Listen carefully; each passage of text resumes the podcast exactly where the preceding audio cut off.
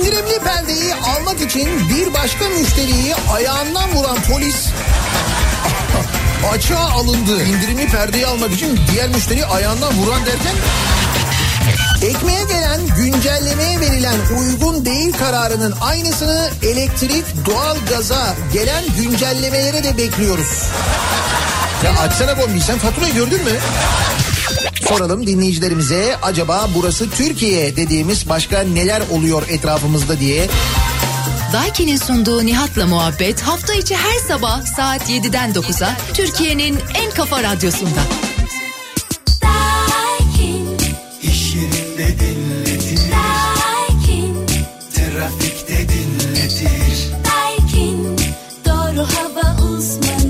Daikin'in sunduğu Nihat'la Muhabbet başlıyor.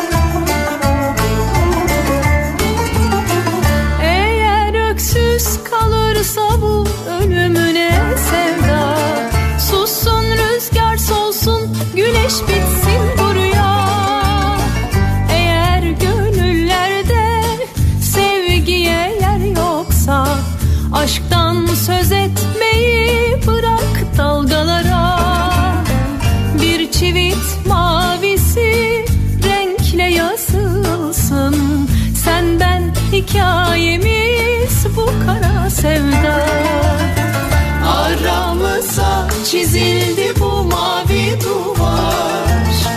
Bakıp bakıp sevdalı kıyılar ağlar. Dünya bölündü ortasında ikimiz. Sevdamı saklıyor kalbimdeki deniz.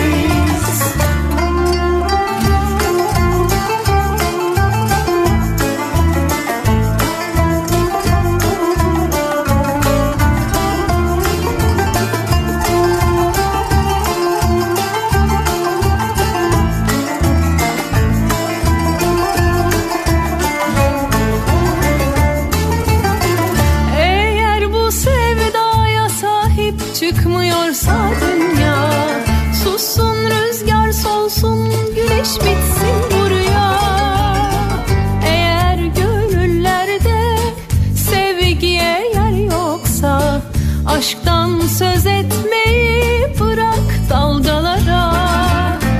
Bir çivit mavisi renkle yazılsın.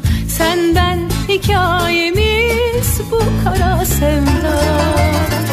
Aramıza çizildi bu mavi duvar. Bakıp bakıp sevdalı kıyılar ağlar. Dünya bölündü ortasında ikimiz. Sevdamı saklıyor kalbimdeki deniz. Aramıza çizildi bu mavi duvar. Bakıp bakıp sevdalı kıyılar ağlar. Dünya bölündü ortasında ikimiz. Sevdamı saklıyor kalbimdeki. Türkiye'nin en kafa radyosundan, Kafa Radyo'dan hepinize günaydın. Yeni günün sabahındayız. Yeni haftanın başındayız. Aynı zamanda Ağustos'un son haftasının başlangıcında, yazın son demlerinde rüzgarlı, sisli, puslu ve nemli bir İstanbul sabahından sesleniyoruz. Türkiye'nin ve dünyanın dört bir yanına. Tarih 26 Ağustos. 26 Ağustos mühim, çok önemli bir tarihtir aynı zamanda. 26 Ağustos'ta, yani bugün başlayan milli mücadelenin en önemli hadiselerinden, Kurtuluş Savaşı'nın son artık hamlesi Büyük Taarruz bugün itibariyle başlar. 30 Ağustos'a kadar devam eder. Türkiye Cumhuriyeti tarihinin en ama gerçekten en önemli günleridir aslında bakarsanız bu günler. Her ne kadar Bursa Belediye Başkanı toplumun genelini ilgilendirmediğini düşünüyor olsa da bu büyük taarruz olmayaydı, kendisinin başında olacağı bir belediye de olmayacaktı. O da bunu bilir aslında da bilmezden gelir çünkü işine gelir. Ama işte büyük taarruz bugün itibariyle yani 26 Ağustos itibariyle başlar. O nedenle 26 Ağustos önemli bir tarihtir. Orada alıyormuşuz soluğu. Ondan sonra günaydın Ali Nur Bey. Ya o muallayı sandala atıp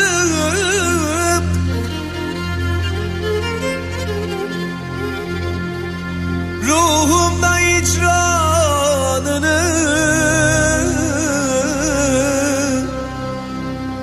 söyletme hikayesi.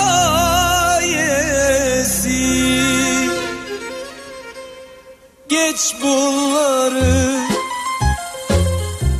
anam babam, geç bunları bir kalemde bilirim ben yaptığımı. Geç bunları anam babam, geç bunları bir kalemde bilirim ben yaptığımı.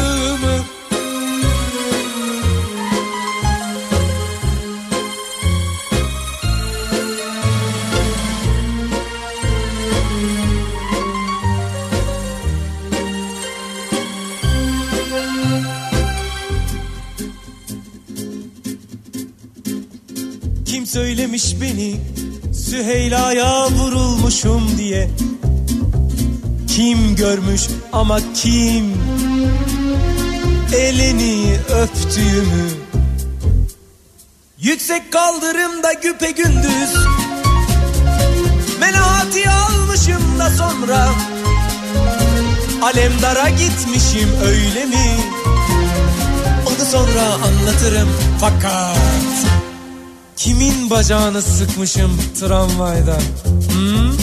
Güya Galata'ya dadanmışız, kafaları çekip çekip orada alıyormuşuz soluğu.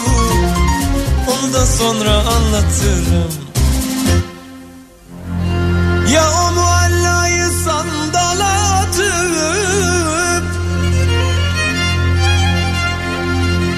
ruhumda icranını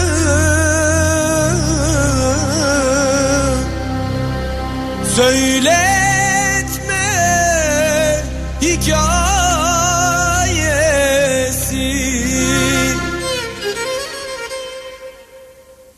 Geç bunları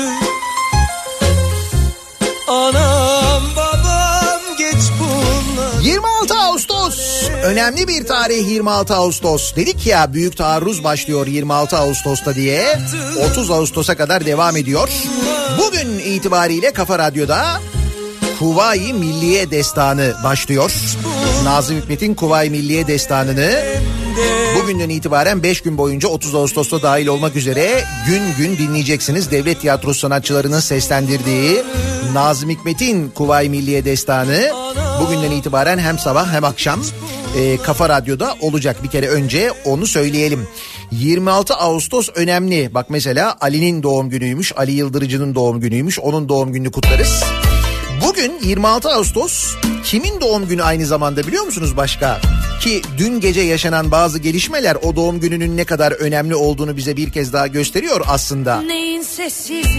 1924 yılının Temmuz ayında Mustafa Kemal Atatürk demiş ki 1924 Temmuz'da vatanı kurtaracak ve yükseltecek tedbirlerin başında olarak halkın doğrudan itibar ve itimadının doğup meydana gelen tam manasıyla modern ve milli bir banka kurulması. 1924 yılının Temmuz ayında Bakanlar Kurulu'nu toplayan Mustafa Kemal milli bir banka kurulması konusundaki arzusunu böyle dile getirmiş bu cümlelerle. İşte Türkiye Cumhuriyeti'nin ilk milli bankası olan İş Bankası böyle başlamış kurulmaya, bu istekle başlıyor ve 26 Ağustos'ta da kurulmuş oluyor. 26 Ağustos 1924 tarihinde Atatürk'ün direktifleriyle İzmir 1. İktisat Kongresi'nde alınan kararlar doğrultusunda kuruluyor. İş Bankası ilk genel müdürü Celal Bayar'ın liderliğinde 2 şube ve 37 personelle hizmete başlamış. Nominal sermayesi 1 milyon liraymış. Bu sermayenin fiilen ödenen 250 bin liralık bölümü bizzat Atatürk tarafından karşılanmış. Atatürk kendi parasından koymuş o 250 bin lirayı. Hatta Celal Bayar şöyle anlatmış bankayı kurmak için nasıl para bulunduğunu. Demiş ki sermaye 1 milyondu, 250 bin lira hazırdı. O nispeten fazla para, dışarıdan 10 para yok. Müessis hissesi bir hisse 1000 liraydı.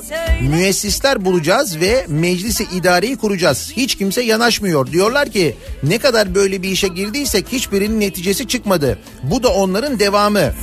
Ecnebi bankalar nezdinde Bank Athens var, İtalyanların bankaları var, Fransızların bankaları var.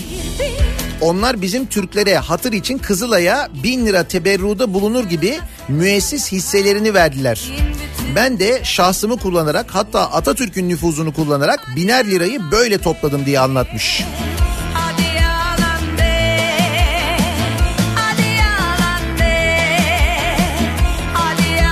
Bu şekilde o 1 milyon lira toplanarak, 1000 lira toplanarak, 250 bin lirasını Atatürk vermiş. İş Bankası kurulmuş. 9 Eylül 1924 günü İstasyon Caddesi üzerindeki ilk binasında düzenlenen bir törenle bankanın açılışı yapılmış. Açılış törenine devlet erkanı, hükümet üyeleri, mebuslar, kor diplomatik ve Ankara eşraf ve tüccarı davetliymiş. Davetli sayısı 150'yi bulduğundan bu kadar kişiyi alacak salon bulunamamış. Davetliler gruplar halinde ağırlanmış. Törende limonata ve pasta dağıtılmış. Bu açılış için de toplam 120 lira masraf yapılmış. 1924 sene 2019. 95 yaşında İş Bankası kutluyoruz. Tüm İş Bankası çalışanlarını, ki çok dinleyen İş Bankalı var bizi biliyoruz, hepsini kutluyoruz. Ne kadar önemli en başta söylediğim cümle, Mustafa Kemal'in cümlesi, vatanı kurtaracak ve yükseltecek tedbirlerin başında olarak diyor.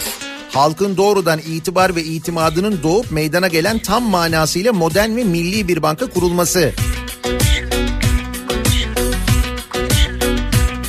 İzmir İktisat Kongresi'nin düzenlenmesi, ekonomik savaşın başlaması ve ekonomik bağımsızlığın ne kadar önemli olduğunun Mustafa Kemal tarafından sürekli vurgulanması. Kurtuluş Savaşı'nın ardından ne kadar mühim bir şey değil mi? O kadar mühim bir şey ki sen eğer ekonomik olarak bağımsız olmaz, kırılgan olursan dolar mesela bir gecede 6.30'a yükselir. Ki bu dün gece oldu. Siz uyurken, biz uyurken, hepimiz uyurken dolar bir anda 6.34'ü kadar çıkmış, 6.34'ü görmüş. An itibarıyla 5.80 dolar. Sonra yeniden bir geri gelmiş. Euro 6.46. Ne oluyor? Dış güçler. Tabii canım. Ben senden ibaretim. Aşkından esaretim. Aşkından esaretim. Bana seni hatırlatır bir şey bulurum. Sağımı solumu şaşırıp unuturum. Uzaklara dalıp senin olurum. Sus olur pus olur seni konuşurum. Bana seni hatırlatır bir şey bulurum. Sağımı solumu şaşırıp unuturum. Uzaklara dalıp senin olurum. Sus olur pus olur. Ne olmuş? Dün gece de böyle dolar bir anda yükselmiş. Seni konuşurum. Stop lose olmuş diyorlar. Uğur Gürses şöyle açıklamış. Diyor ki Trump'ın ticaret savaşına yeni bir basamak eklemesi dolar yuan kurunun 7.18'e fırlamasına neden oldu. Tüm gelişen ülke paralarına ilave baskı demektir bu. Kimi panik yatırımcılar TL'ye karşı dolar alınca kuru yukarı ittiler. sığ piyasadan kur daha önce zararı sınırlamak için stop loss siparişi bırakılan seviyelere değince kur daha da sıçradı. Daha yukarı seviyelerdeki stop loss noktaları mayın gibi patlamaya başladı. Ve kur 6 seviyesini aşıp 6.33'e kadar vurdu. Sonra da bu köpük söndü ama Trump yuan döngüsü devam ettikçe kur çok dalgalanacak. Buna hazırlıklı olmak gerekiyor. Bak gördün mü, dış güçler, Trump işte. Peki neden bunlar TL'nin başına geliyor? Mevzu Çin'le Amerika arasındaysa neden biz bunu yaşıyoruz? Çünkü Türk lirası hala en kırılgan para olarak görülüyor dünya piyasalarında. O yüzden TL'nin koruma kalkanı olan faizin düşürülmesi ya da düşürme baskısı bu kırılganlığı besliyor.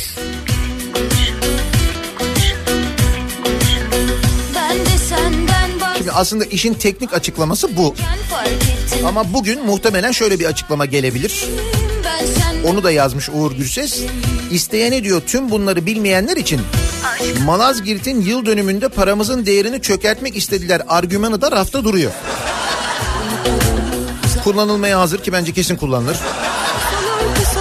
Seni konuşurum, bana seni hatırlatır bir şey bulurum. Sağımı solumu şaşırıp unuturum. Uzaklara dalıp dalıp senin olurum. Sus olur pus olur. Yani sözün özü, yuan zıplayınca bize böyle oluyor. Çünkü bizim paramız çok ama gerçekten çok kırılgan. Faizlerin düşürülmesi bu kırılganlığı arttırıyor. O faiz çünkü sebepsiz yere yükselmiyor. Onun da yükselmesinin bir sebebi var. Yani 6.30'a çıkmış gece dolar, hatta 6.30'u da geçmiş, tekrar 5.80'e gerilemiş.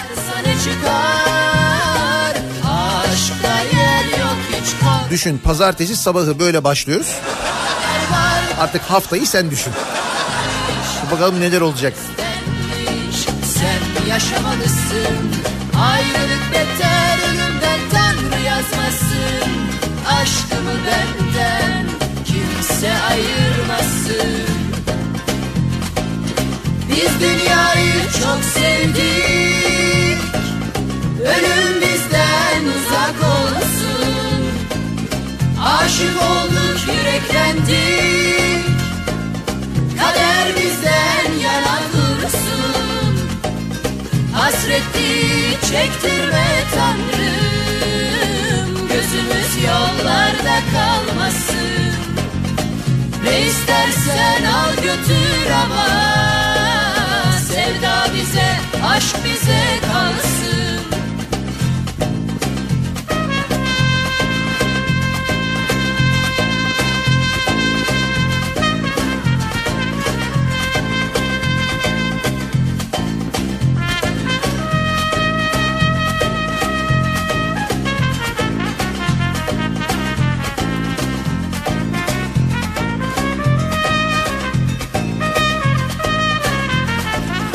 Da Ankaralılar için de aynı zamanda bir hatırlatmada bulunalım. Ya da önümüzdeki günlerde böyle bir Ankara seyahatiniz olursa, Ankara'da böyle birkaç gün kalırsanız, ne yapayım Ankara'da derseniz bir Anıtkabir ziyareti elbette yapın. Sonra o az önce anlattığım İş Bankası açılışının yapıldığı şube var ya, İş Bankası'nın ilk şubesi, sonra işte onun yerine yapılan bir bina var Ankara'nın. Böyle Büyük İş Bankası Merkez Şubesi olarak bilir herkes Ankara'da onu, Ulus'ta. İşte orası artık müze oldu. İş Bankası İktisat Müzesi olarak diye de bilinir. Hatta geçtiğimiz aylarda açılışında biz de vardık. Mutlaka geziniz. İçinde birkaç tane sergi oluyor ama İş Bankası sergisi de var. İşte o İktisat Kongresi'nden başlayarak adım adım nasıl kurulduğunu anlatan, Türkiye'nin iktisadi bağımsızlığı ile ilgili çok ama gerçekten çok önemli ve güzel bilgilerin olduğu çok güzel bir müze orası. Hatta bir müjde de vereyim, 20 Eylül'de yeni bir sergi de açılacak orada. Bir Nazım Hikmet sergisi açılacak. Bir aksilik olmazsa biz açılışında da olacağız. Ama Ankara'dayken muhakkak gidiniz, ziyaret ediniz. ne istersen al götür. Tarih 26 Ağustos. Okullar açılmadan önceki artık son günler, son haftalar. Dolayısıyla okullar açılmadan önce son rahat sabah trafikleri de diyebiliriz. O açıdan da bakmak, bu sabah yol alırken, şu anda işe doğru giderken bunu da düşünmek, ona göre tadını çıkara çıkara gitmek lazım. 9 Eylül'de okullar açılıyor. Farkında mısınız? Dönüyorlar. Tabii. Yazlıkların kapatılması ile ilgili hazırlıklar başladı. Kumsallar hafiften hennalaştı. Yazlık sitelerin olduğu yerlerdeki bakkalları bir hüzün aldı. Stoktan son indirimler yapılıyor. Arada daimi yazlıkçılara çeşitli kıyaklar oluyor. Bu da bizden olsun falan diye. Maksat elde mal kalmasın canım.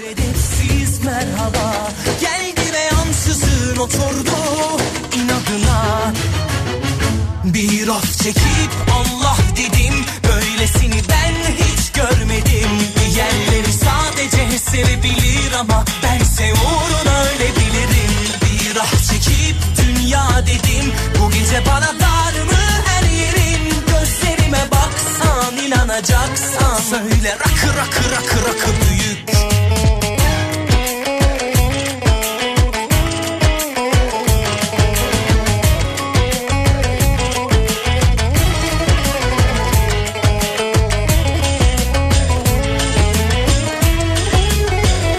Vay be, şarkıya bak. Düşün, o zaman rakının fiyatı neyse, söyle rakı rakı büyük diyor böyle. Rahat rahat yani. Nostalji işte. Bu da bu 90'lardandı. Yok, bu 90'lardan değil, 2000'lerden bu. Ama rakı fiyatından da anlıyoruz eski olduğunu. Bir nevi nostalji o da yani.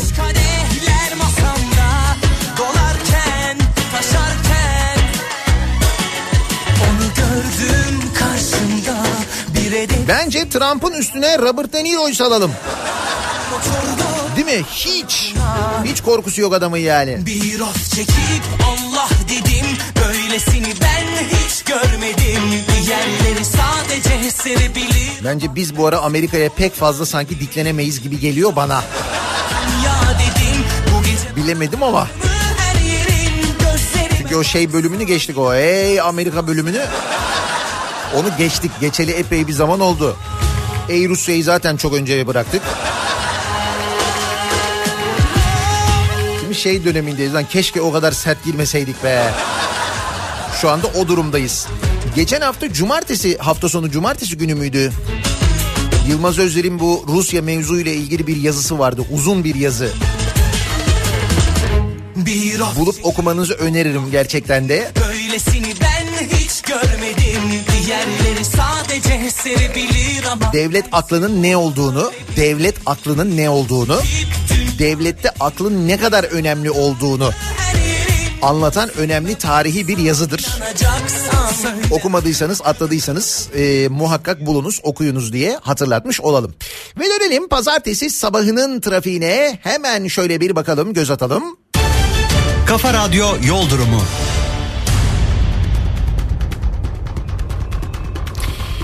Az önce de söylediğim gibi okullar açılmadan önceki artık son rahat haftalar, ki giderek daha da yoğunlaşıyor. Dönüşler arttıkça okulların kayıtlarının başlaması, okul alışverişlerinin yapılması gibi durumlar sebebiyle dönüşler de var artık yavaş yavaş. Nitekim 2. köprü trafiğinin mesela İstanbul'da Anadolu'dan Avrupa'ya geçişte geçtiğimiz hafta hiç olmadığı kadar yoğun olduğunu görüyoruz. Trafik şu anda Ataşehir'den itibaren başlıyor. Evet, 2. köprü trafiği Ataşehir'den başlayan ve aralıklarla köprü girişine kadar devam eden, özellikle 3. köprü sapağını geçene kadar, tır parkının olduğu noktaya kadar çok yoğun bir trafik olduğunu görüyoruz. 1. köprünün Anadolu Avrupa geçişinde ise Çamlıca rampası ortasından itibaren başlayan ve yine köprü girişine kadar devam eden bir yoğunluk. Beylerbeyi'nden köprüye çıkışta yine yoğunluk var. Tünel girişinde çok ciddi bir sıkıntı yok. Tünel tercih edilebilir tabii, parasını bastırıp geçmek kaydıyla. Bir de Anadolu yakasında Kartal istikametinde yoğunluk var ki bu yoğunluk şu anda Ataşehir'den başlıyor. Çamlıca gişeleri geçtikten sonra Kartal sapağını geçene kadar bu yoğunluğun da sürdüğünü görüyoruz. Yine Anadolu yakasında Kartal'ı geçtikten sonra E5'te Kartal'la Pendik arasında bir yoğunluk olduğunu görüyoruz.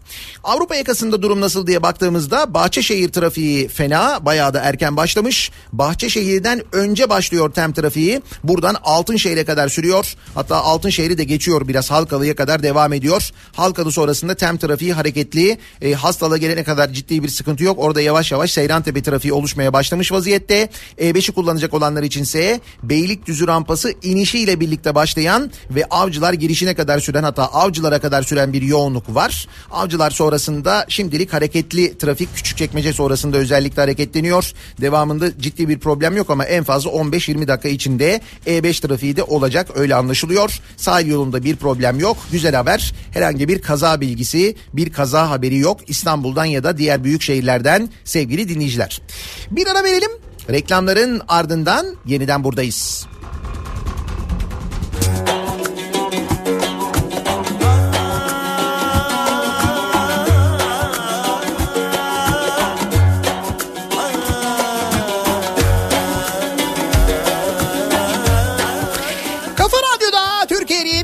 Kafa Radyosu'nda devam ediyor. Daikin'in sunduğu Nihat'la Muhabbet. Ben Nihat Hırdağ'la.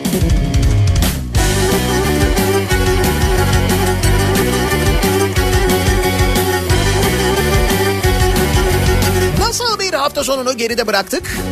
Başımızda bir duman, ne durur ne çakayı, ne sevduğum su. Acaba memlekette bir değişiklik var mı? Hani bileyim ben, böyle birdenbire bir değişiklik olmuş olabilir mi? İnsanlara böyle bir genel sakinlik gelmiş olabilir mi acaba? Hep o umutla uyanmıyor muyuz sabah? İşte uyanıyoruz. O umutla uyanıyoruz. Ondan sonra bir bakıyoruz dolar 5.80. Ki 6.30'a kadar da çıkıp geri gelmiş hali bu. Ya da yatıyoruz, kalkıyoruz, bir bakıyoruz. Aa, benzine zam gelmiş. Motorin ondan ayrı kalır mı? Motorinde yapıştırmış cevabı, ben de zam demiş. Yalnız gece yarısından sonra geliyor, yani bu gece yarısından sonra geliyor. Hem benzine hem motorine zam var, haberiniz olsun. Benzine 16 kuruş, motorine 11 kuruş gibi görünüyor şimdilik. Rakamlar netleşince ben daha detaylı bilgi de veririm. Gece yarısından sonra zam var, haberiniz olsun.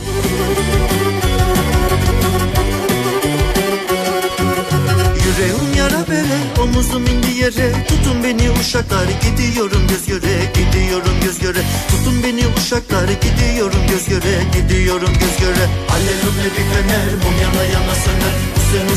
Tabii değişiklik olmadığını memlekette başka olaylardan da anlıyoruz. Misal Adana'da kabak çıktı dediği karpuzu aldığı satıcıyı bıçakladı haberi var. Karpuz kabak çıktı diye karpuz satıcısını bıçaklamış adam Adana'da. Gördün mü? Normal yani. Bir değişiklik yok. Adana'dan böyle haberler geliyor.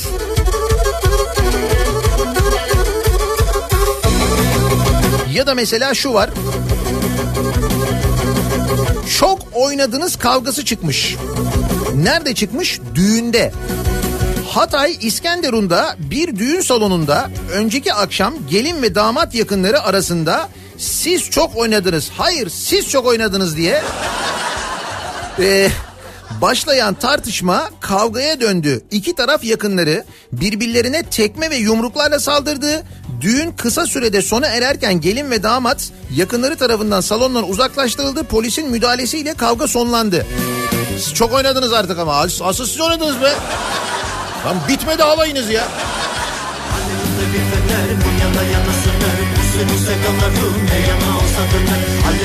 Neyse bunlar yine yumruklarla, tekmelerle falan kavga etmişler. Hani daha fenası var. Gaziantep'te Suriyeli iki grup arasında çıkan kavgada kılıç... Bu kılıç modası nereden çıktı ya? Ne kılıcı arkadaş? Bu aralar böyle haberler çıkıyor sürekli. Kılıçla kavgaya giren var. Kılıç nedir ya? Yani kılıç hala kullanılan bir şey mi? Kılıç duvarda aksesuar olarak durur. Tam, tabii ki eskiden kullanılmış da. Biz kılıcı terk edeli epey zaman olmadı mı ya? Kılıç, pala, bıçak, demir sopaların kullanıldığı kavgada 7 kişi yaralandı, 1 kişi hayatını kaybetti. Neden çıkmış? Belli değil. Kılıç nedir arkadaş? Pala nedir ya? Yıl 2019, ne kılıcı ne palası ya? Seversen dön de bir yol bize bak, gemide hayranın olayım, kara kız kurbanın olayım, gemide hayranın olayım, kara kız kurbanın olayım. Gördüğünüz gibi esmiyor. Yani esmediği için mi insanlar böyle asabi acaba?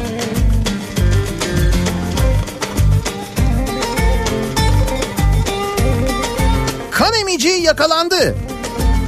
Kan emici kim o? Geçen hafta konuşmuştuk, hani Eskişehir'de böyle bir tarikat mı bir dergah mı bir şey kurmuşlardı. Bir tane kadın kanını insanlara içiriyordu tedavi etmek için. İnsanlardan para alıyordu, dolandırıyordu, hatırladınız mı? Eskişehir'de bir dergah kuran ve ben Hazreti Süleyman'ın kızıyım, Yahudilerin aradığı şifreli kan benim damarlarımda. Şifreli kan. Şifresi kaçmış? Benim kanım şifalı diyen Sibel Gönül, psikolojik rahatsızlıkları bulunan kişilere kendi kanını içiriyordu. Kandırdığı kişilerin toplam 13 milyon lirasını dolandırdığı ortaya çıkan Sibel Gönül'ün evine 3 gün önce operasyon düzenlenmişti. Gönül'ün sağ kolu olan avukat oğluyla 3 adamı gözaltına alınmıştı. Sibel Gönül de geçtiğimiz gün kaçtığı Sakarya'da yakalanıp tutuklanmış. Kan şifreli falan ama kaçıyor. Hazreti Süleyman'ın kızı. Bitmediler ya. Bitmediler yani. Geçen gün Haber Global televizyonunda İsmail Saymaz'ı izlediniz mi? İsmail Saymaz'la Cübbeli Ahmet karşı karşıya geldi. Seyrettiniz mi? Büyük olay kaçırmışsınız, söyleyeyim. Haber Global'in sitesinde programın tekrarı var. Oradan muhakkak seyredin. Bilmiyorum onlar da tekrar yayınlarlar mı? Bence yayınlarlar. Ara ara şimdi sosyal medyada böyle bölüm bölüm gösteriyorlar. Sadece bir bölümünü örnek vereyim size. Bu Cübbeli Ahmet'in erkeklerin tenasül uzvuna hangi duayı okuması gerektiğine dair verdiği böyle bir vaaz var. Anlatıyor işte, şu suyu şöyle yapacaksın, bunu okuyacaksın, bilmem ne. İşte o duaların, o okuyun dediği duaların ne duaları olduğunu, aslında o ayetlerde, o surelerde neler yazdığını anlatıyor. Sadakayla alakalı mesela surelermiş. Onları anlatıyor da İsmail Saymaz. Anlatıyor yani, böyle o ayetleri anlatıyor Cübbeli Ahmet karşısında. Bir göreceksiniz karşısında ne diyeceğini şaşırıyor. Zaten en sonunda şey diyor program, benim diyor şekerim çıktı diyor, ben gidiyorum diyor. Gidiyor. Bulun seyredin mesela, bu akşam en güzel dizi yerine geçer, söyleyeyim size.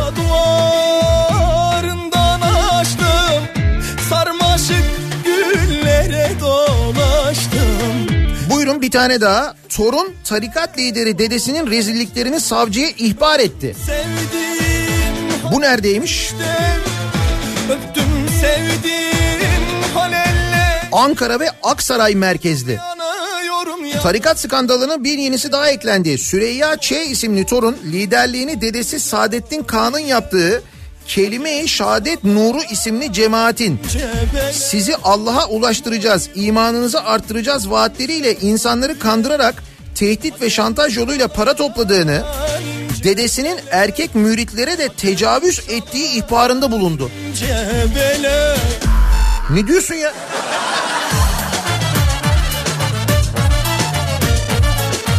Bu bayağı kan içirmenin de, böyle bir tane daha vardı hatırlıyor musunuz? Bursa'da badeliyordu.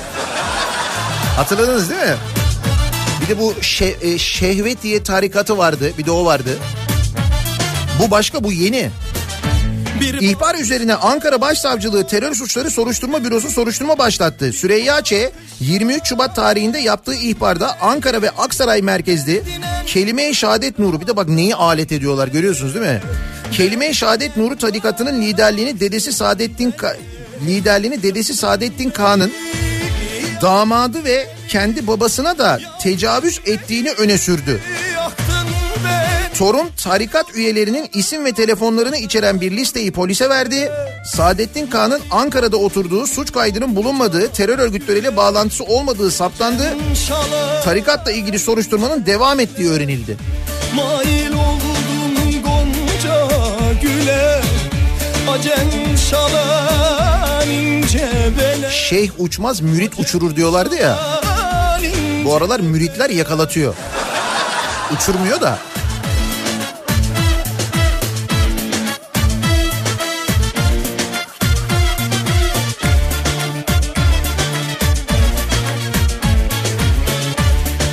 İstanbul Büyükşehir Belediyesi otogar yönetimine ihtarname göndermiş.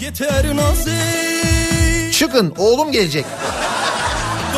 Öyle değil canım. İstanbul'un uzun süredir tartışma konusu olan Bayrampaşa 15 Temmuz Demokrasi Otogarı'nın otoparklarının kısa süre önce belediye şirketlerinden İspark'a devredilmesinin ardından kritik bir gelişme daha yaşandı. Belediye işletme sözleşmesi dolan otogarın işletmesinin 3 gün içinde kendilerine teslim edilmesi için mevcut yönetime ihtarname göndermiş. Aksi takdirde tahliye edileceksiniz demiş. Süre başlamış 3 gün. 3 gün içinde o otogarı terk edecekler. Bu arada o şirketin, yani bu terk edin denilen şirketin sözleşmesi bitmiş biliyorsunuz. Şu anda bayağı işgalciler orada aslında. Ve o yönetimin yönettiği otogarın hali de bu. O otogar böyle yani. Biliyorsun otogarın belli katlarından sonra aşağısına inemiyorsun. Tabii çünkü oralarda ne olduğu belli değil. Hani bu Mordor'un böyle yer altında bir şehri vardı ya. Yüzüklerin Efendisi'ni hatırlıyor musun? Orası gibi. Çok acayip tehlikeli. Bilinmiyor yani. Nerede, hangi haber sitesinde yayınlanmıştı bu otogarın alt katları ile ilgili bir belgesel çekmişlerdi. Sosyal medyada da bir ara dolanıyordu. Şimdi bir dinleyicimiz yazarsa ben de hatırlarım. Otogarın o alt katlarında olan bitenle ilgili hakikaten böyle orada çalışanlarla falan röportajlar yapıyorlar. Ya duyduklarınıza inanamazsınız. Ben o Mordor'un kuyuları falan derken hakikaten abartmıyorum. Öyle böyle değil yani.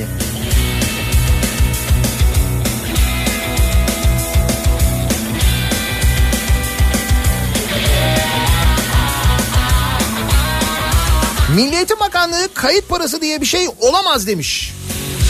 Hayır, olamaz. Olamaz. Böyle mi demiş yoksa? Yani olamaz, olmayacak manasında mı söylemiş? Bence ilki. Çünkü öyle bir şey var. Milli Eğitim Bakanlığı Temel Eğitim Genel Müdürü Doktor Cem Gençoğlu, okula zorunlu bağış söz konusu olamaz. Bu tür haberleri öğrendiğimizde inceleme ve soruşturma başlatacağız demiş. Ve bu açıklamayı yapan 1800. Temel Eğitim Genel Müdürü olarak tarihe geçmiş.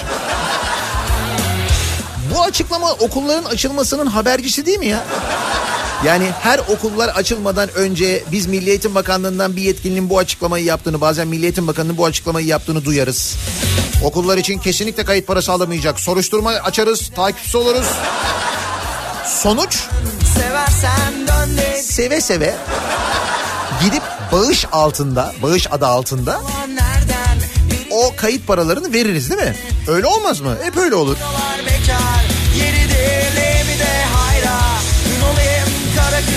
O yüzden burada Sayın Doktor Cem Gençoğlu'nun yaptığı açıklamadaki vurgulama yanlış.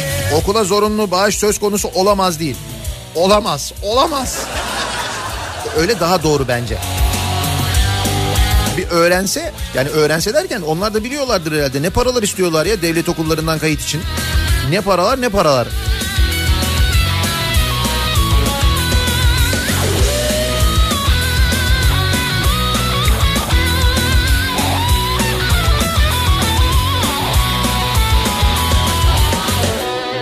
Helikopterler için firmaya uçuş garantisi verildi. Hangi helikopterler için? Meclis Çevre Komisyonu üyesi ve CHP İzmir Milletvekili Murat Bakan, Tarım ve Orman Bakanlığı'nın Nisan ayında yaptığı yangın söndürme ihalesinde helikopterlere uçuş garantisi verildiğini öne sürmüş. Ona da mı garanti vermişler? Arkadaş ne garanti sever olduk biz. bir günlük her helikopter için 1 saat 40 dakika toplam 1998 saat 20 dakika garanti uçuş saati ifadesinin sözleşmede yer aldığını belirterek Bordo Mimarlık firmasına uçuş garantisi verildiği için mi İzmir'deki orman yangınını söndürme çalışmalarında Türk Hava Kurumu'nun uçakları kullanılmadı diye sormuş. Bakanlık neden 94 yıllık Türk Hava Kurumu'nu değil de pazarlık usulüyle yaptığı ihaledeki mimarlık şirketini tercih etti diye sormuş. Şimdi böyle sorduğun zaman biliyorsun çok kızıyor, sinirleniyor Orman Bakanı. Cevap vermiyor. Diyor ki o uçakları diyor isteyen binsin uçsun diyor. Ben güvenmiyorum, bindirmem o uçakları diyor. Türk Hava Kurumu diyor işte, diyorlar ki ya işte şey verilmiş. Onların diyorlar belgeleri var falan. Aa, kerhen verilmiştir o belgeler diyor. Beğenmiyor Türk Hava Kurumu'nu. Bu arada o beğenmediği Türk Hava Kurumu var ya. Orman Bakanı'nın beğenmediği Türk Hava Kurumu. O bakana pilotluk lisansını da Türk Hava Kurumu vermiş. Onu biliyor musunuz? Ya hani diyor ya ben 30 yıllık pilot olarak falan diyor. 16 yaşında vermişler demek ki. 30 olunca öyle oluyor çünkü yaş. Neyse Tarım ve Orman Bakanı Bekir Pakdemirli'nin pilotluk lisansını geçtiğimiz yıl Türk Hava Kurumu Üniversitesi'nde yenilediği ortaya çıkmış. Beğenmiyor ya.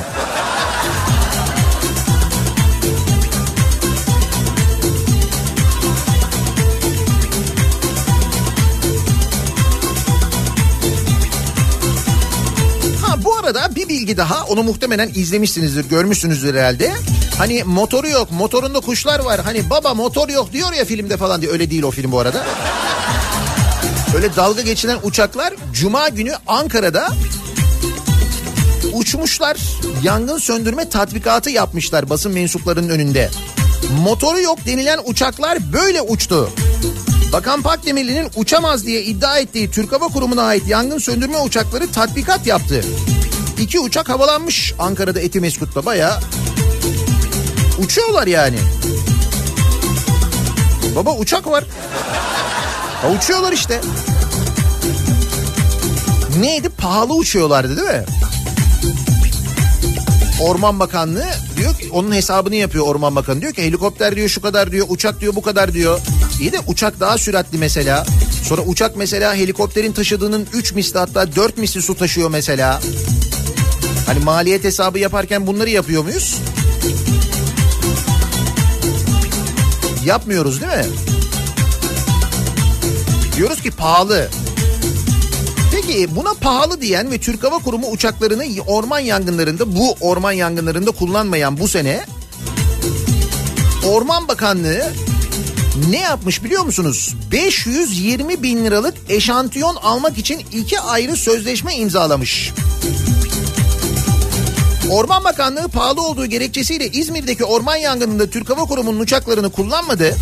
Aynı bakanlık eşantiyon için kesenin ağzını açtı. Rakamlar dudak uçuklattı. 520 bin lira Temmuz ve Ağustos aylarında tanıtım için 520 bin TL harcamış. Orman Bakanlığı, Sözcü'den Deniz Ayhan'ın haberine göre tanıtım için alınanlar arasında nazarlık. Ha, belki de böyle mücadele ediliyor. Ormanlara nazarlık takıyoruz. Aman nazar değmesin, yanmasın diye. Belki de eşantiyon değildir. Orman yangınlarıyla mücadele için alıyorlardır. Onun için söylüyorum. Nazarlık alınmış çünkü. Reşit kişi hangi yaşta? Bitki çayı. Onu anlamadım. Kolonya ve satranç takımları yer alıyor. Gönlü olsun, bana yüreğim. 520 bin lira. Helikoptere para var. Eşantiyona para var. Nazarlığa da para var ama yangın söndürme uçağına para yok, öyle mi? Sabrına başlarım, sükunetine de çalsın davul huzur nasıl bizim havadan oynar elbet birileri kız tarafından imamını da kıyarım hükümetine de sabrına başlarım sükunetine de çalsın davul huzur nasıl bizim havadan oynar elbet birileri kız tarafından. Çok konu var konuşacak ama şimdi bazılarını yarın sabaha bırakacağız. Çünkü bu sabah konuşacağımız konu aslında geçtiğimiz haftanın, hafta sonunun, daha önceki yılların, ayların ve bundan sonraki günlerin de aslına bakarsanız gündemi ve belli ki daha çok konuşacağız biz. Ama ne zaman konuşuyoruz? İşte böyle gündemi çok sarsan, işte böyle görüntüsü olan bir cinayet olduğunda, bu şekilde olduğunda konuşuyoruz. Özgecan Aslan'ı hatırlıyor musunuz? Özgecan'ı, işte Özgecan'ın nasıl öldürüldüğünü öğrendiğimizde ona verdiğimiz tepkiyi hatırlıyoruz değil mi? Ondan sonra yaşananları hatırlıyoruz. Başlatılan kampanyaları hatırlıyoruz. İşte böyle cekli, caklı verilen sözleri hatırlıyoruz. Siyasetçilerin verdiği sözleri hatırlıyoruz. Peki sonuç? Sonuç hiçbir şey. Sonuç gördüğünüz gibi ortada bir şey yok. İşte bakıyoruz bu kez kimin ismini anıyoruz? En çok kimi konuşuyoruz? Emine Bulut'u konuşuyoruz. Emine Bulut'un eski eşi tarafından vahşice öldürülmesini konuşuyoruz. Yine işte beylik açıklamalar yapılıyor. İşte en ağır cezayı almasını temenni ediyoruz açıklamaları var. Sen temenni etmeyeceksin. Ben temenni edebilirim. Yani ben bir vatandaş olarak temenni edebilirim. Emine Bulut'un yakınları temenni edebilirler. Sen temenni etmeyeceksin. Sen en ağır cezayı alabilmesi için o yasa değişikliğini, ne yasa değişikliği yapılması gerekiyorsa yapacaksın. Altına imza attığın o İstanbul Sözleşmesi var ya, o sözleşmeye uyacaksın. Senin görevin o. Senin görevin böyle işte dostlar alışverişte görsün diye kerhen açıklamalar yapmak değil. Çünkü sadece mesele Emine Bulut değil. Onun öncesi var. Onun sonrası var. Kadınlar sürekli bu ülkede aynı şeyleri yaşıyorlar. Bak Emine Bulut hadisesinden sonra, sadece Emine Bulut hadisesinden sonra ben yaşananlardan birkaç tane örnek vereyim ben size. Sadece geride bıraktığımız bu hafta sonu. Karısını öldürüp çay içmeye gitti. Mesela haber bu. Özgecan'ın kuzeninin katiline müebbet istendi. Özgecan Aslan'ın kuzeni bir de bu arada. Tarsus'ta 11 Şubat 2015'te üniversite öğrencisi Özgecan Aslan'a bindiği minibüsün şoförü tecavüze yeltenmiş, direnince vahşice öldürmüştü. Özgecan Aslan'ın kuzeni olan bankacı Cemile Ertürkoğlu'ysa 28 Kasım 2018'de boşanmak üzere olduğu eşi Mustafa Ertürkoğlu tarafından boğazı kesilerek öldürülmüştü. Şimdi Özgecan'ın üzerinden bakın 4 sene geçmiş. 2015 yılında konuşuyormuşuz biz Özgecan Aslan meselesini. Şimdi geldiğimiz işte noktaya bakınız. Bugün de Emine Bulut'u konuşuyoruz. O arada işte bakın Özgecan Aslan'ın kuzeni öldürülmüş eşi tarafından. Eşini vahşice öldürüp cesedini parçaladıktan sonra çocuğunu okuldan alıp komşusuna çay içmeye gittiği ifade edilmiş katilin. Bitiyor mu? Bitmiyor.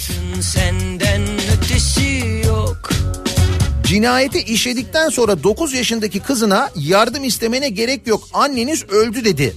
Konya'da oluyor bu. Konya'da 3 çocuk annesi eşi Tuğba Erkol'u 20 yerinden bıçaklayarak öldüren Bekir Erkol emniyetteki sorgusunun ardından adliyeye sevk edildi. 9 yaşındaki kızının yanında yapıyor bunu. Bitiyor mu? Bitmiyor. Kadına otomobil içinde darp. Bursa İnegöl'de Fatma Y, erkek arkadaşı Serkan Y tarafından otomobilde darp edildi. Çıkan tartışma üzerine Serkan Y elindeki cep telefonuyla kadına vurmaya başladı. Kanlar içinde kalan kadın Serkan Y tarafından mezarlık önünde araçtan yola atıldı. Durumu polise bildiren Fatma Y ambulansla hastaneye kaldırıldı. Emniyet yetkilileri, ekipleri kadını darp eden kişiyi arıyor. Henüz bulabilmiş değil. Bitti mi? Bitmedi. İstanbul Beyoğlu'nda bir apartmanın çatı katında kocası tarafından dövülerek eve hapsedilmiş Fas uyruklu bir kadın polis ve itfaiye yardımıyla kurtarıldı. Apartman kapısından kurtarılamayan göçmen kadın itfaiye yardımıyla binanın dışından vinçle indirildi. 3 yaşında bir çocuk annesi kadın kocası tarafından dövülmüş halde 10 gün önce eve kilitlendiği öğrenildi. Şansını sev, vurdulu kırdılı. Metrobüste tacize ilk duruşmada tahliye geldi. Temenni ediyoruz diyorlar ya. İşte o temenni ettikleri ve şu anda uygulanan yasalarla bu oluyor işte. İstanbul'da geçen Nisan ayında metrobüste bir kadına cinsel saldırıda bulunduğu için tutuklanan Fatih Özdemir dün yapılan ilk duruşmada tahliye edildi. Geçtiğimiz gün yapılan ilk duruşmada tahliye edildi. Kadınlar durumu protesto ettiler. Bitiyor mu? Bitmiyor. bitmiyor.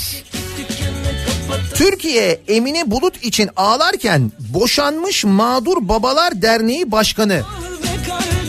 Bir dernek kurmuş bu dernek başkanı. Boşanmış mağdur babalar derneği başkanı özen katil eski kocayı övdü. Bakın ne yazmış bu herif diyeceğim ben buna, tip demek adam demek doğru değil aslında. Herif demek bence daha doğru. Boşanmış mağdur babalar derneği başkanı özen diyor ki Emine Bulut'un eşi için, bu öldüren adam için, kadının boğazını kesen adam için aslan parçası diyor. Boşanmış mağdur babalar derneği başkanı aslan parçası, yüreğim buz gibi oldu. Biz aslan parçası meydanda karıyı boğazlamış. Yüreğim buz gibi oldu. Biz bu kahraman kadar olamadık demiş. Ah be kardeşim, başına... Herif bile fazla değil mi? Bazen herkesten sıkıldığın oluyordur. Fişi çekip dükkanını kapatasın geliyordur. Kavgasıtasın. Şimdi hal böyleyken yasalar bu durumdayken biz işte İstanbul Sözleşmesi uygulansın diye beklerken Türkiye'nin de imza attığı kadına şiddetin önüne geçecek olan yasal bağlayıcılığı olan bu sözleşme yasaları buna göre bu sözleşmeye göre düzenlenmesi de gerekiyor aynı zamanda yasaların. Biz bunları beklerken ne oluyor? Biz bunları beklerken hiçbir şey olmuyor. Meclis tatile gidiyor mesela, şu anda meclis tatilde. Hiç böyle çözülmesi gereken acil bir sorun değilmiş gibi, Türkiye'de kadınların üzerinde böyle bir baskı yokmuş gibi, Türkiye'de kadın olmak çok kolay bir şeymiş gibi, hiç böyle problem değilmiş gibi, kadınlar böyle tehlikeler yaşamıyormuş gibi meclis tatilde. Meclisteki kadınlar da bu duruma itiraz etmiyorlar. Elbette itiraz eden kadın vekiller vardır. Durun, yapmayın, tatile gitmeyin, önce bu yasaları çıkaralım diyen de vardır ama bakıyorsun hani bütün kadın milletvekilleri bir araya gelip böyle bir şey yapmış mı mesela? Durun, tatile gitmeden önce bu yasa çıksın, ondan sonra tatile gidilsin, kadınlar için bu önemli demiş mi meclisteki bütün kadın milletvekilleri? Öyle bir toplu hareket gördünüz mü siz? Görmediniz değil mi? O olmuyor ama neler oluyor Türkiye'de? Giderek böyle kadınları daha da böyle uzaklaştıran, toplumdan ayrıştıran ne kadar faaliyet varsa onlar gerçekleştiriliyor. Kadınlar pantolon giyemez diyen İhsan Şenocak lise açıyormuş mesela. Hatırladınız mı bu tipi? Kadınların pantolon giymesi günah, cehennemde cezalandırılacaklar. Ya da mesela genç kayınvalideler şehvet uyandırır diye açıklamalar yapan bir tip vardı, hatırladınız mı? İşte bu nedenle, bu açıklamaları nedeniyle Diyanet'ten kovulan İhsan Şenocak özel lise açıyormuş. Kurucusu olduğu İlmi ve Fikri Araştırmalar Merkezi özel lise kuruyormuş. Lisede Arapça ağırlıklı dersler olacakmış. Nasıl gelişme? Gelişme bu. Ya da bakın dün gece böyle çok hani uzağa geriye gitmeyelim. Daha dün gece yaşanan bir olay. Sibel Yükler isimli bir Twitter kullanıcısı sosyal medyada anlatıyor bunu. Dün gece sosyal medyada anlatıyor. Sesini duyurmaya çalışıyor. Gece yarısı Ankara'da yaşanan bir olaya tanık olduğunu ileri süren Yükler yaşananları kaleme alırken biz iki kadın adamın önüne geçip kadını ve çocukları kurtardık.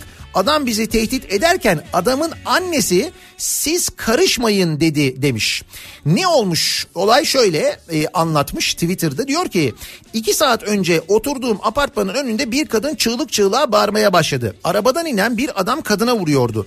O sırada yoldan geçen bir kadın hemen kadının yanına koştu. Ben de pencereden aşağı bağırıp aşağı fırladım. Adam hem kadına vuruyor hem de çocukları savuruyordu. Biz iki kadın adamın önüne geçip kadını ve çocukları kurtardık. Onları apartmana alıp korumaya çalışırken adam üzerimize yürüdü. Hem karısına hem bize tehditler savurdu. Adamın annesi koşarak oğlunun önünü kesti. Bizi de aile meselesi karışmayın siz diye göndermeye çalıştı. Annesi aile içi karışmayın derken adamı kadın ve çocukların olduğu eve göndermeye çalıştı. Bırakalım aile içinde kadını mı öldürsün diye bağırdık, engel olduk. Evin içine sokamazsınız diye direttik. Adam arabaya binmeden karısını ölümle tehdit etti. Bizi ayrı tehdit edip gitti.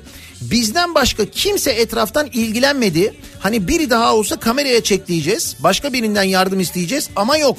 Herkes gidince belirdi etraftakiler. Polise haber verdik.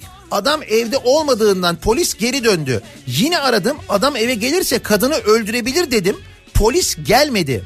Saatlerdir adamın aracını gözlüyorum. Gelir gelmez yeniden polisi arayacağım. Bir yandan da aile içi şiddet hattını aradım. 183'e ihbarda bulundum. Yarın da ismini öğrenip emniyete ihbar edeceğim. Kadına ulaşmaya çalışacağım. Ne polise, ne bakanlığı, ne yargısı. Bakın işte bu gece hangisi onca bunca ihbara rağmen o kadını koruma altına aldı. Oysa bizim çok büyük güvencemiz var. Gereğini yapıp kanun hükmünde olan İstanbul Sözleşmesi'ni uygulayacaksınız. Uygulamak zorundasınız demiş. İşte dün Ankara'da yaşanan bir hadise, gece insanların başına gelmiş, yaşanmış bir olay bu. Çok böyle uzağa gitmeye de gerek yok. Şimdi Emine Bulut'un öldürülmesiyle yine gündeme geldiği için konuşuyoruz kadın cinayetlerini, ama işte sadece konuştuğumuzla kalıyoruz. Burada bu konuda bizden daha ziyade etkili olanların, yani biz temenni edebiliriz ama temenni etmeyip gereğini yapması gerekenlerin aslında dinlemesi için konuşuyoruz. Onun için yazıyoruz. Belki harekete geçerler diye bunu yapıyoruz. Çünkü Türkiye'de kadın olmanın ne kadar zor olduğunu biliyoruz. En azından biz erkekler olarak tahmin ediyoruz. Kadınlar bunu çok daha iyi biliyorlar, birebir yaşıyorlar. İşte o nedenle bu sabah kadınlara sözü verelim. Türkiye'de kadın olmak başlığıyla bu konuyu konuşalım istiyoruz. Onlar anlatsınlar neler yaşadıklarını, neler başlarına geldiğini paylaşsınlar, anlatsınlar, yazsınlar ki biz de dinleyicilerimize aktaralım istiyoruz. Türkiye'de kadın olmak bu sabahın konusunun başlığı sevgili dinleyiciler ve bizi dinlemekte olan kadınlar, kadın dinleyicilerimiz yazsınlar istiyoruz. Türkiye'de kadın olmak ne kadar zor? Yazın, paylaşalım. Sosyal medya üzerinden yazabilirsiniz. Twitter'da böyle bir konu başlığımız, bir tabelamız, bir hashtagimiz mevcut. Türkiye'de kadın olmak başlığıyla yazıp gönderebilirsiniz mesajlarınızı. Facebook sayfamız Nihat Hırdağ fanlar ve canlar sayfası, nihat@nihathırdağ.com elektronik posta adresimiz. Bir de WhatsApp hattımız var, 0532 172 52 32. Buradan da yazıp gönderebilirsiniz mesajlarınızı bize. İsminizi belirtmeyin, ismimi belirtmeyin demeniz yeterli. WhatsApp'tan mesaj gönderirken, e-posta gönderirken isminizi de kullanmayız, merak etmeyin. Buradan bize ulaştırabilirsiniz mesajlarınızı. Reklamlardan sonra yeniden buradayız. O beni prenses peri sanıyor. Ne hata yapsam geri sarıyor. Mitolojiden biri sanıyor. Bendeki de saç o taç görüyor. Her bir gidişim güneşin batışı. Kafa Radyo'da, Türkiye'nin en kafa radyosunda devam ediyor. Daikin'in sunduğu Nihat'la Muhabbet. Ben Nihat Hırdağ'la. Pazartesi gününün sabahındayız. 8'i 5 dakika geçiyor saat. Tarih 26 Ağustos. Türkiye'de kadın olmak, Türkiye'de kadın olmanın ne kadar zor olduğunu kadınlar çok iyi biliyorlar. Emine Bulut cinayetiyle kadına şiddet yeniden gündemde ki o cinayetten bugüne kadar bile o kadar çok haber var ki birkaç tanesini sadece az önce sizlere anlattım ama Hollywood kızları hepsi hikaye. Benim gibi var mı? Gösterin bir tane. Hiçbir şey yapmasam da tarih beni yazar. Takılıp düşersem olacak o da nazar. Kadınlar yazsınlar, anlatsınlar istiyoruz. Türkiye'de kadın olmak ne kadar zor. İnsanlar da duysunlar, dinlesinler.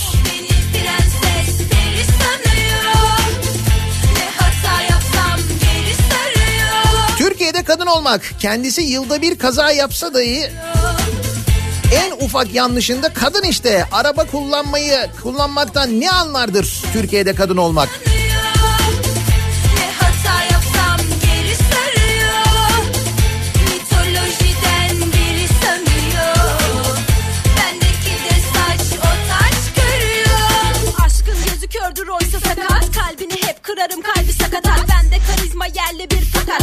Eskiden Türkiye'nin bazı yerlerinde, genelde doğusunda kadın olmak, kız olmak zordu. Şimdi bütün Türkiye'de artık kadın olmak zor demiş mesela bir dinleyicimiz. Türkiye'de kadın olma da ne olursan ol. En basiti ne fikrin sorulur ne nasıl olduğun diyor. Funda göndermiş. 3 yıl önce boşandım diyor bir dinleyicimiz. Eski eşim hala peşimde. Hayatımda biri olup olmadığını takip ediyor. Kendisi gayet kültürlü ve okumuş bir insan ama nevrotik kişilik teşhisi konmuş aşırı kaygılı biri. Sinirlendiğinde ne yaptığını bilmiyor. Şimdi hayatıma biri girse başıma gelecekleri tahmin edebiliyor musunuz? Türkiye'de kadın olmak bir gün öldürüleceğini, şiddet göreceğini bilerek yaşamaktır demiş mesela bir dinleyicimiz.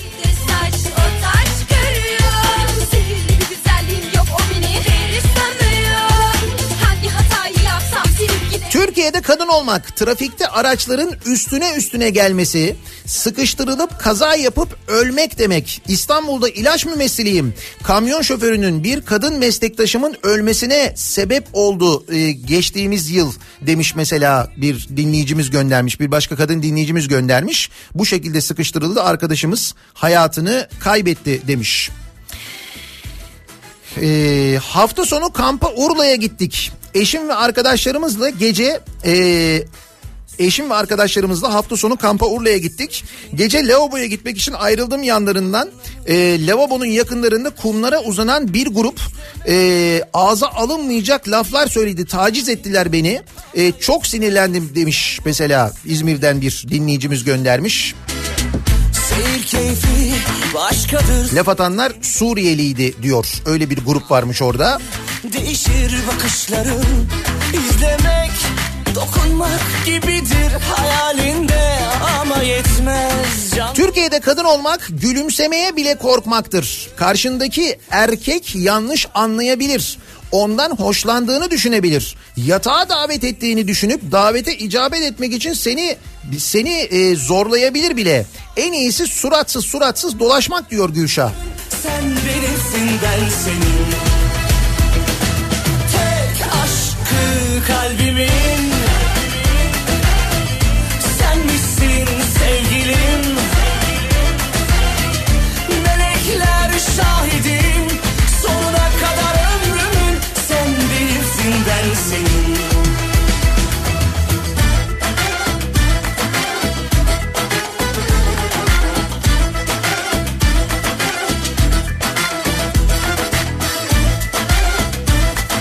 Türkiye'de kadın olmak sol yanında devamlı bir Azrail'le dolaşmak demek diyor bir dinleyicimiz.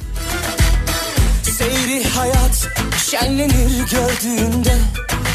Türkiye'de kadın olmak her alanda hiçe sayılmak, her sabah ayrı bir mücadeleye uyanmaktır. En büyük gücümüz kadınlar olarak birlikte ve dayanışmayla verdiğimiz mücadele olabilir. Türkiye nüfusunun yarısı kadın biliyorsunuz. Türkiye nüfusunun yarısı kadın ama Türkiye'yi yönetenlerin yarısı kadın değil.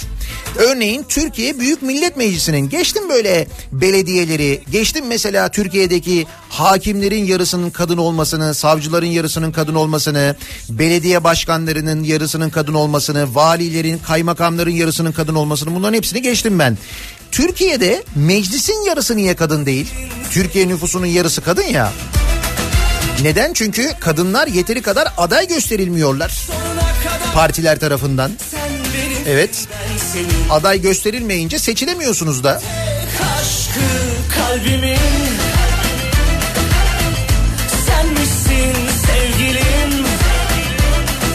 Türkiye'de kadın olmak, akşam vakti dışarıda olman suç demektir. Kıyafetlerine, rujuna, kahkahana karışılması demektir. Evde, iş yerinde fiziksel veya psikolojik şiddete, çocuk yaşta evliliğe maruz kalmak demektir. Daha az maaşa razı olmak demektir Türkiye'de kadın olmak diyor. Seda göndermiş. Türkiye'de kadın olmak, sen kadın başına ne yapabilirsin ki cümlesine maruz kalmaktır. Neler yaptığımız ortada, bizi bir rahat bıraksalar daha neler yaparız neler diyor Diba göndermiş. Sevgilim, melekler şahidim, sonuna kadar ömrüm, sen benimsin, ben senin. Türkiye'de kadın olmak siyasetçilerin bu sözlerine rağmen yaşamaktır. Kadınla erkek eşit olmaz, fıtrata aykırı. Kız mıdır kadın mıdır bilmem. Kahkaha atan kadın iffetsizdir. Hamile kadın sokakta dolaşmasın. İşte pantolon giyen kadın günaha girer, pantolon giymek şeytanlıktır diyen adam buyur lise açıyor işte. Kadın olarak araba kullanırken bile yapılan tacizler. Hızlı gidiyorsun, seninle yarışıyor. Sollayarak geçersen o da senin önüne kırıyor. Yetmezmiş gibi arabanın yanına geliyor. Hiçbir şey yokken ortada söylenip küfür ediyor, gidiyor. Say say bitmez demişti Dilara.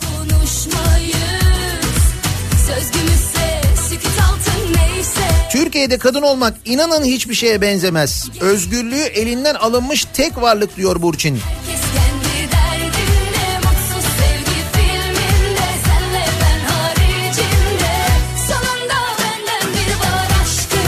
Bir gün evde zil çaldı, bir genç kız nefes nefese 7. kata merdivenle çıktım.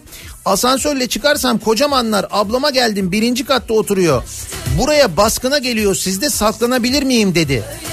O halini görünce hiç düşünmeden eve almıştım, çok üzülmüştüm diyor Zuhal göndermiş. Bir kadının yaşadığı işte.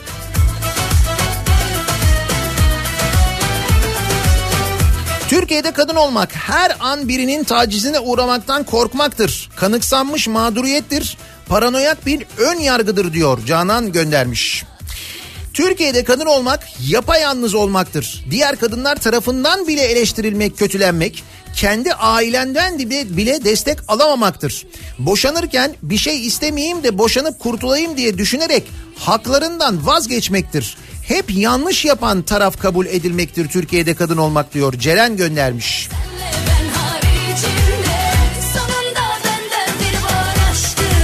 Ben 36 yaşındayım diyor Ayça. Hala gece eve tek başıma dönerken kaldırımdan değil de yolun ortasından yürüyorum. Birisi apartman içine çekmesin beni diye.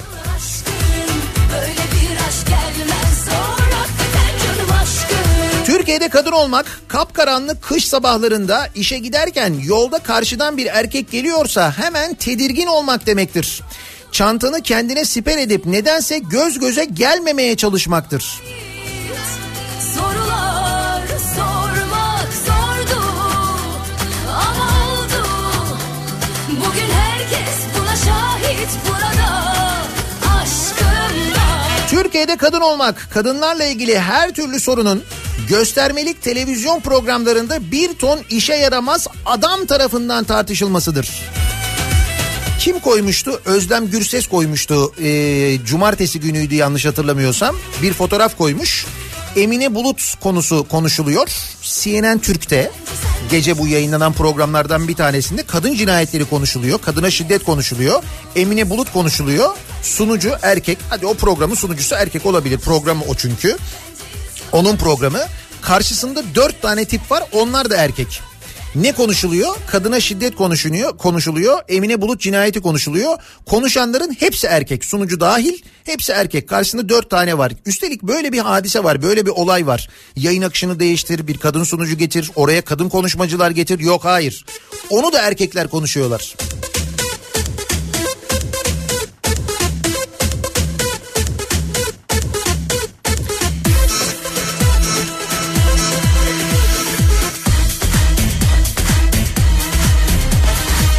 Türkiye'de kadın olmak o kadar zor ki 2-3 ayda bir siz bu konuyu işlemek zorunda kalıyorsunuz. Çünkü kadına şiddet, istismar, tecavüz, kadın cinayetleri bitmiyor. Ama böyle giderse de bitmeyecek. Çünkü kravat takan ceza indirimi alıyor.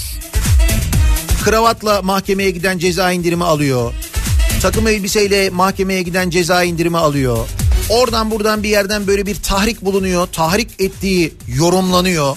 Öyle bir yorum var çünkü. Mahkeme heyeti öyle yorumluyor. Orada diyor tahrik varmış o zaman diyor. Öyle diyor karşı taraf çünkü. İşte ayrıldı benden diyor. Beni diyor terk etti diyor. Rencide etti toplumun önünde diyor. Şak tahrikten indirim. İşte bunların değişmesi lazım. Bunların değişmesinin temenni edilmesi değil. Bunların değişmesi lazım.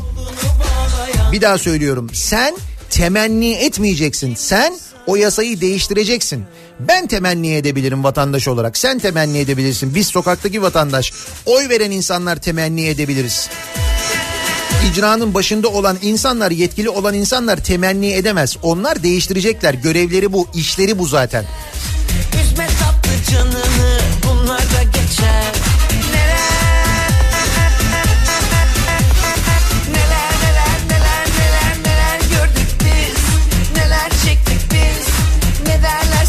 Sine Türkiye'de kadın olmak, Cengiz Han'ın hanım dediği börte olmak varken, gece eve dönerken elinde telefon birine durmadan konumunu söyleyerek yürümektir diyor Banu.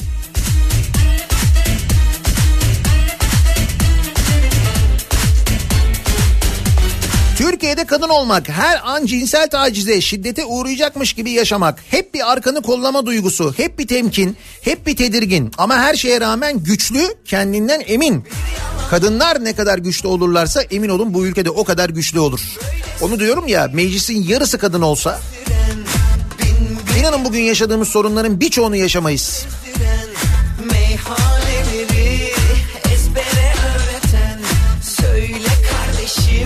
Kimdir seni hor gören?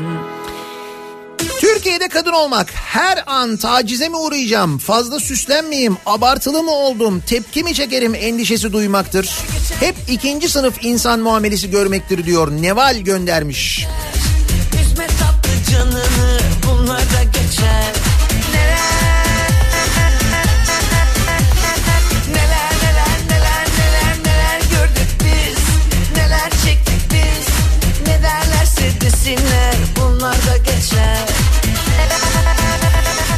İzmir'den Ayten. İzmir'de işe gidiyorum. Durakta bir adam kadına ileri geri konuşuyor. Bekledim, dinledim. Ben de durakta otobüs kuyruğu bekliyorum. Baktım adam kadını iki eliyle itti.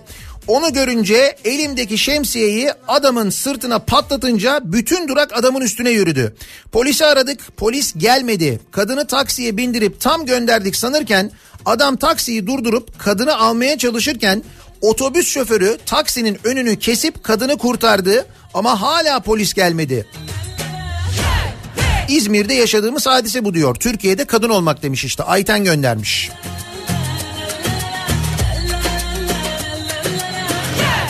Türkiye'de kadın olmak, ıkına ıkına çıkardığı, göğsünde besleyip altını temizlediği, topluma kazandırdığı adına erkek denen canlının kölesi olmak diyor. Deniz göndermiş. Nasıl bilecekler seni yaşamadan, sensizliğin acısını. Türkiye'de kadın olmak, erkek zihniyetinin ürettiği sorunlarla baş etmektir. Mesele kadın olmak değil, insan olamamak. Bunu tartışalım diyor Kaan. Kaan'cığım yalnız bunu yazarken bile şöyle yazmışsın sen. Ben onu düzelterek okudum. Mesele kadın olmak değil, adam olamamak demiş. Adam olamamak değil, insan olamamak Kaan. Mesele o zaten. En büyük hata orada işte. Sene 2009. İş yerimden biri sürekli masama notlar bırakmaya başladı. Sonra dozu arttırdı ve nihayet durum fark edilip işveren tarafından işine son verildi. Bitti mi? Tabii ki bitmedi. İşe başlama ve çıkış saatlerimde eline bir çiçek alıp taciz etmeye devam etti. Artık iş arkadaşlarım yine kapının önünde seni bekliyor. Bugün işe gelme istersen diyecek kadar tacizlerini hissettiler. En son işimden ayrılıp izimi kaybettirdim. Kendimin ve yakınlarımın başı belaya girmesin diye. Türkiye'de kadın olmak, bir sıkıntı çıkmasın diye haklarından vazgeçmektir demiş bir kadın dinleyicimiz. Bunu yaşamış. İşinden ayrılmak, izini kaybettirmek zorunda kalmış. Düşünebiliyor musunuz? Çünkü biliyor ki işte kanuni mercilere başvursa bir şey çıkmayacak. O da biliyor. Kim bilir neler diyecek, kim bilir neler yaşayacak. Lisedeydim, daha 17'li yaşlarda, okuldan çıkmıştım. Motosikletle arkamdan bacağıma bir şaplak yedim. 38 yaşındayım. O günden bugüne yanımdan geçen hızlı araç motosiklet olduğunda titriyor, kaçıyorum. Kadın olmak Türkiye'de ömür boyu titremektir diyor bir kadın dinleyicimiz göndermiş.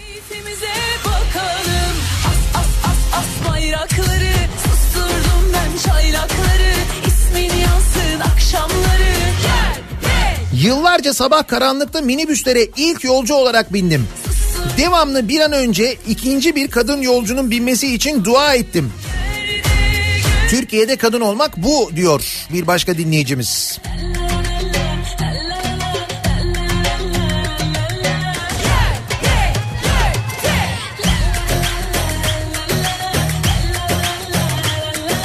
Türkiye'de kadın olmak, şiddet göreceğim korkusuyla evlenememektir demiş mesela bir başka dinleyicimiz.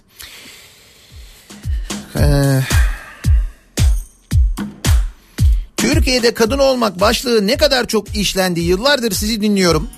Bu bile ne kadar iç burkucu aslında. Ama bakın bu programlarda, bu yayınlarda, Türkiye'de kadın olmak başlığını işlediğimiz yayınlarda ve maalesef bu yayınları işlemek için hep bir sebep olduğu, işte bir kadın cinayeti olduğu, kadınlara saldırı olduğu, Özgecan Aslan olduğu, bugün Emine Bulut'tan bahsediyoruz. Emine Bulut'tan bugüne gelene kadar bakın kaç tane, az önce anlattım. Sadece benim bulabildiklerim, görebildiklerim.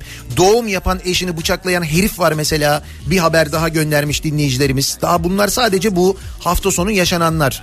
Bu konuşulanlarla, bizim bu konuştuklarımızla bakın şu oluyor.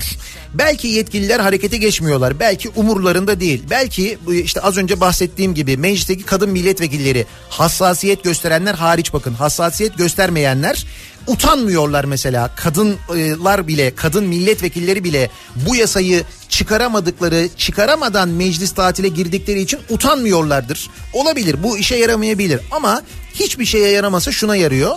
Bu programlardan sonra ben birçok erkek dinleyicimizden gelen mesajlar aldım. Birçok benim arkadaşımdan mesajlar aldım. Dediler ki biz o kadınların anlattıklarını, yazdıklarını sen okurken kendi adımıza, insanlığımızdan utandık. Kadınların Türkiye'de ne kadar zor bir hayat sürdüklerini anladık, biliyorduk ama bu kadarını bilmiyorduk dediler. Sadece buna bile yarıyorsa, sadece bir iki insan bile empati yapabiliyorsa eğer, buna bile değer. Belki her hafta yapmak lazım bunu. Her gün yapmak belki mümkün değil. Her hafta, belki her ay yapmak lazım. Konuşmak lazım. Türkiye'de kadın olmanın ne kadar zor olduğunu Türkiye'deki bütün insanlara anlatmak lazım.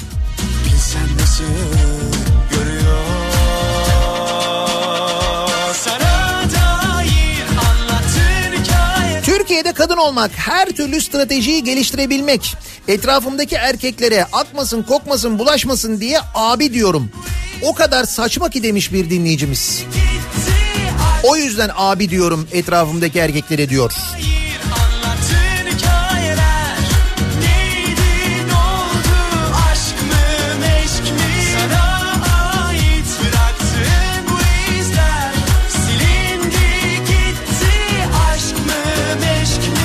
Türkiye'de kadın olmak. Geçtiğimiz hafta Zincirlikuyu'da köprü yolunda ilerlerken bulunduğum şeride yandan giren ve ani fren yapmama sebep olan bir adama korna çaldım. Eğer ani fren yapmasam çarpacaktım. Kendisi arabanın içinden hareket yapınca ne oldu dedim, aşağı indi ve caddenin ortasında bağırmaya, hakaret etmeye başladı. Aracına bindiği sırada plakasının fotoğrafını çektim. Çektiğimi fark edince indi. O da benim plakamı çekti ve yine küfür etti. 200 metre ileride polis vardı. Gittim polise şikayet ettim.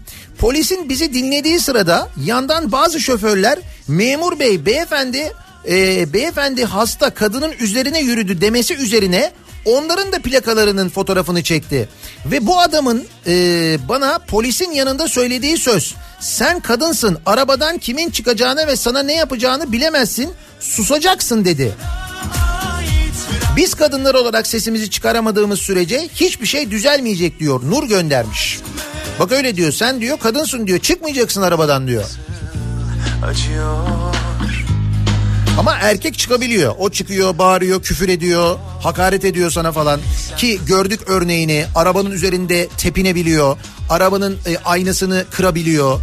Gördünüz değil mi onu? Belinde silahla bunları yapabiliyor. Hamile bir kadının olduğu arabaya, fark etmez hamile olup olmadığı bir kadının olduğu bir arabada bunu yapabiliyor. Peki ne oluyor? Kamuoyu tepkisi olunca tutuklanıyorlar, bulunuyorlar. Daha polis merkezinin girişinde elleri sıkılarak karşılanıyorlar mesela. Ve sonra ne oluyor? Sonra işte serbest bırakılıyorlar. Şu anda serbestler. O iki tane tip.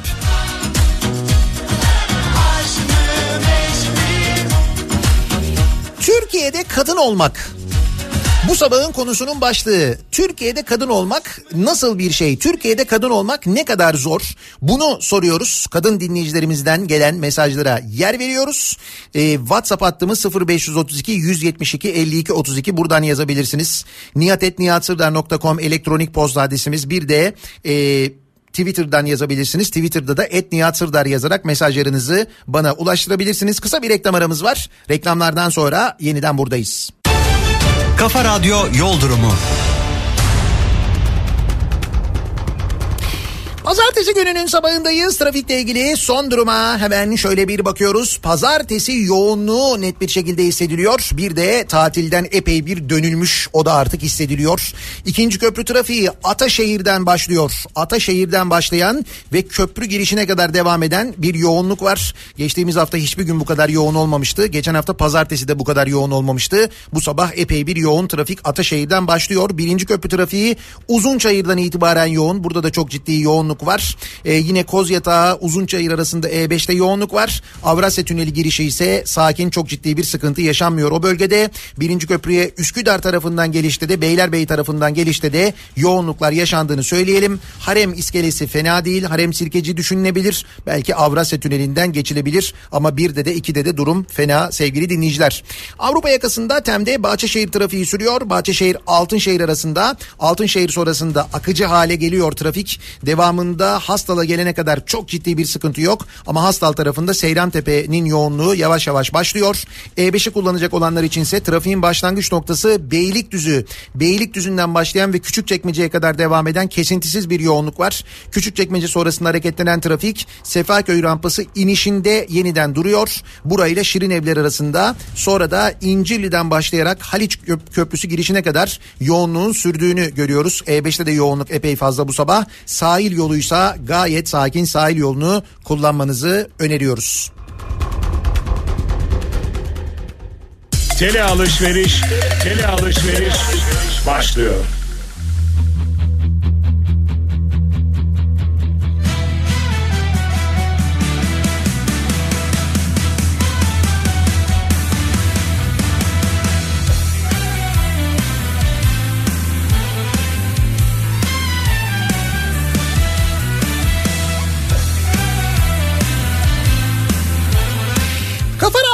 Türkiye'nin en kafa radyosunda devam ediyor. Daikin'in sunduğu Nihat'la Muhabbet. Ben Nihat Hırdağ'la. Pazartesi gününün sabahındayız. Tarih 26 Ağustos. Çok özledim sesini. Büyük taarruzun başladığı gündeyiz. 30 Ağustos'a giden günlerin başlangıcındayız. Büyük zafere doğru giden günlerin başlangıcındayız. Bugünden itibaren Kafa Radyo'da Kuvayi Milliye Destanı, Nazım Hikmet'in Kuvayi Milliye Destanı'nı yayınlamaya başlıyoruz.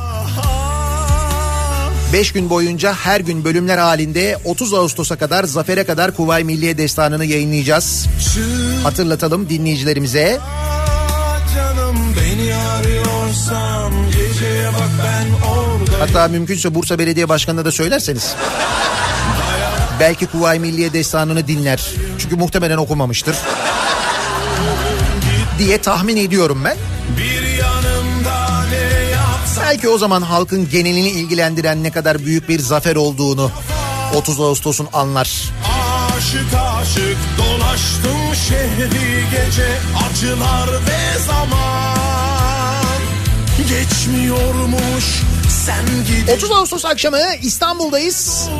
İstanbul'da, Vadi İstanbul'da Jolly Joker'deyiz. 90'lar gecesi yapıyoruz. 90'lar kafası. 30 Ağustos'u da kutlarız birlikte.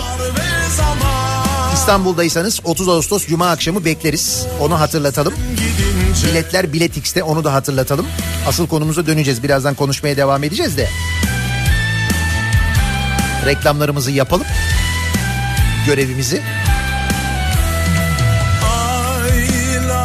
20 Eylül'de de Ankara'ya geliyoruz. 20 Eylül Ankara Jolly Joker'deyiz. Gel kardeşim, kim ayırdı ikimizi? Yazın sonlarına yaklaşırken artık tatil için son demler derken, kimi için deniz tatili, kimi için kültür tatili, en güzeli, en önemlisi tatile kiminle çıktığınız ama, değil mi? İnsan arkadaşını tatilde tanır derler ya, o doğru bir söz. Bir de şöyle bir tatil arkadaşı var. Vada! Hakikaten onunla birlikte gezdiğini, beraber tatil yaptığını düşünsene. Ne kadar şirin şey bu.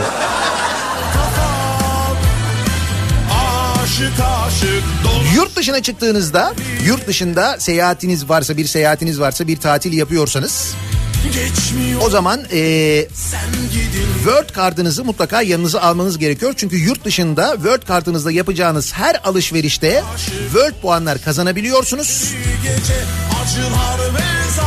Bir Word kartınız varsa zaten mutlaka Word mobil uygulamasını cep telefonunuza indirin. 8 Eylül'e kadar yurt dışında yapacağınız her 350 lira ve üzeri alışverişinizde 15 lira, toplamda da 75 lira değerinde Word puan kazanabiliyorsunuz. Yurt dışı alışverişlerinde böyle bir kampanyası var VADA'nın ve Word Kart'ın. Word Mobil'i indirerek de aynı zamanda bu kampanya ve diğer kampanyalarla ilgili bilgi sahibi olabiliyorsunuz.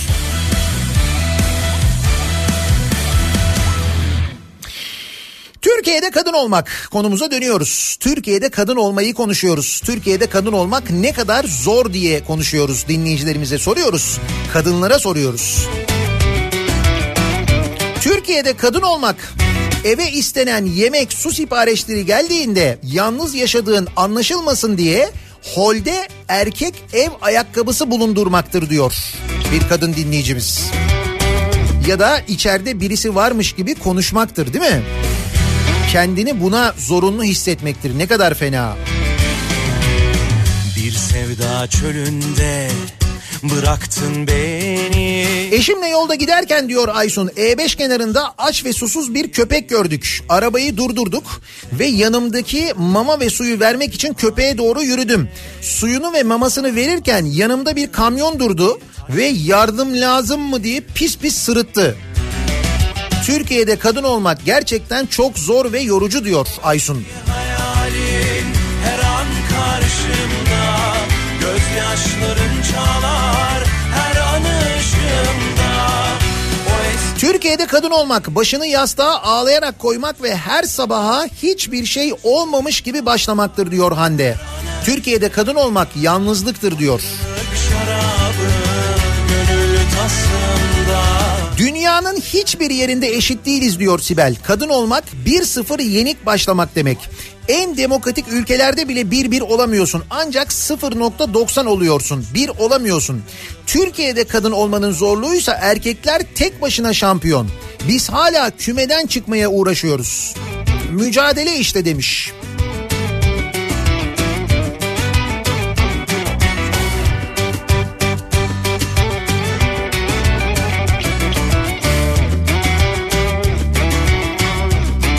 Türkiye'de kadın olmak her Allah'ın günü sosyal medyada başka bir kadın için adalet aramaktır, diyor Elif göndermiş. Acılar çöktü bak sensiz bağrıma.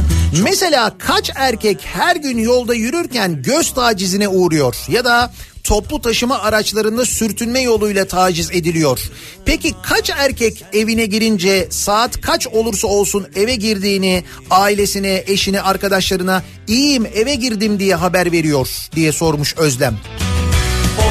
Kaç erkek bunları yapıyor acaba? Yapmıyorlar erkekler bunu ve erkeklerin bunu anlaması gerçekten zor. O yüzden anlatmak lazım Türkiye'de kadın olmanın ne kadar zor olduğunu aslında.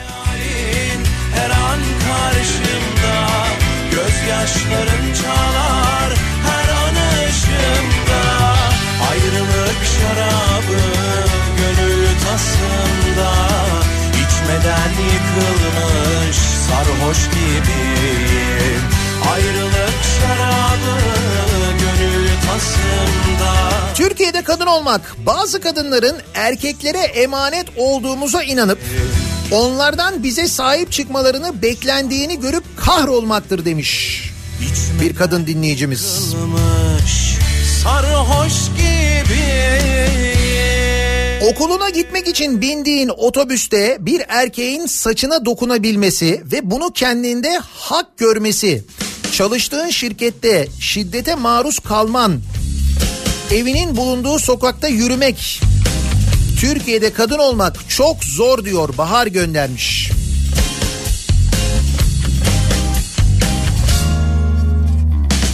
Oysa kendimden emindim, ona bir anda suç oldum.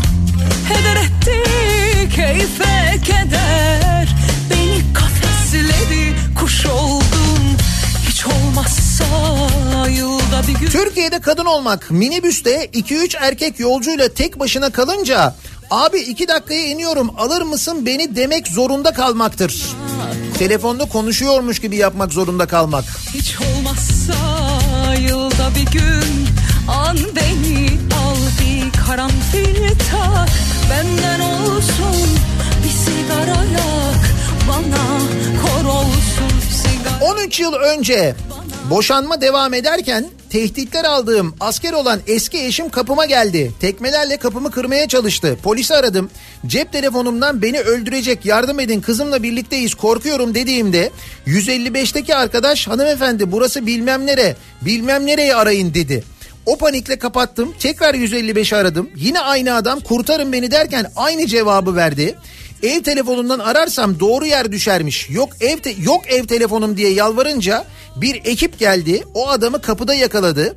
Polisi görünce kapıyı açtım, anlatmaya başladım. Kapıdaki ayak izlerini gösterdim. Polis kardeş de eliyle izleri silerken yok öyle değil dedi. Bana asker diye sırtını sıvazlayıp götürdüler. Sadece apartmanın önüne kadar. Sonra mı? Sonra ben kurtuldum. Aradan zaman geçti. Çok uzun zaman ve olaylardan sonra başka bir kadınla evlendi. Kadını silahla vurdu. İçeride yattı, çıktı. Ara ara hala bir yerlerden haber gönderip tehdit ediyor evli olmama rağmen. Türkiye'de kadın olmak sürekli kendini savunmak demektir demiş bir kadın dinleyicimiz. İşte bir kadının yaşadıkları yıllar içinde.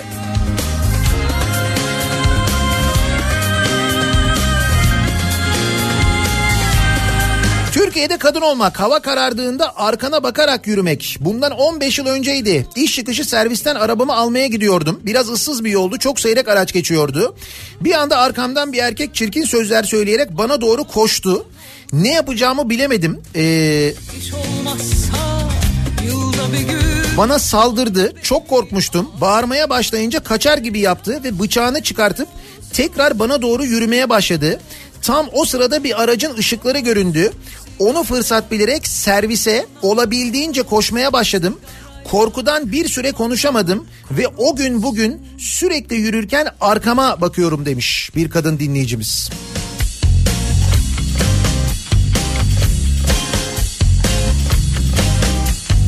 Türkiye'de kadın olmak eşinden ayrılınca kimse bilmesin diye hala alyans takmaya devam etmektir diyor bir dinleyicimiz.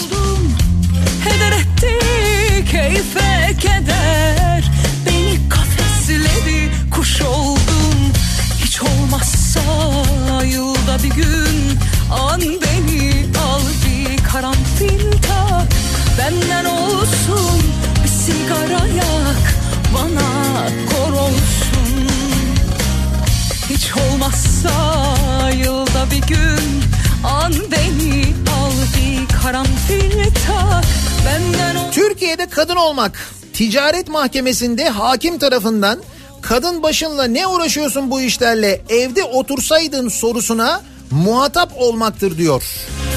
Bizzat başıma geldi diyor Sevil. Hakim demiş ki kadın başında ne uğraşıyorsun bu işlerle evde otursaydın demiş. Hakim söylüyor bunu.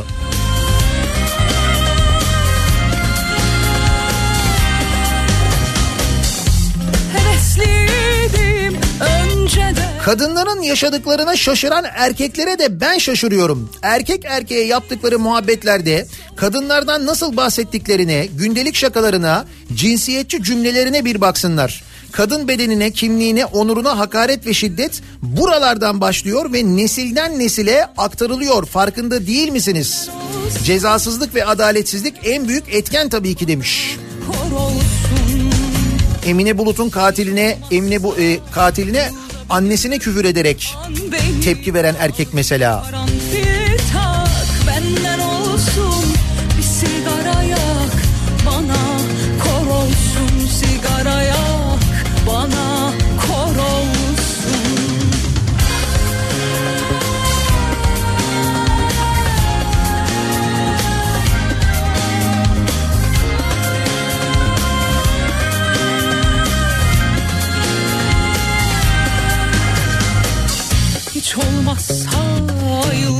Otobüste okula gidiyordum. Hava çok sıcaktı. Etek giymiştim. Kapının önünde inmek için beklerken yanımdaki adam bana sürekli dik dik bakmaya başladı.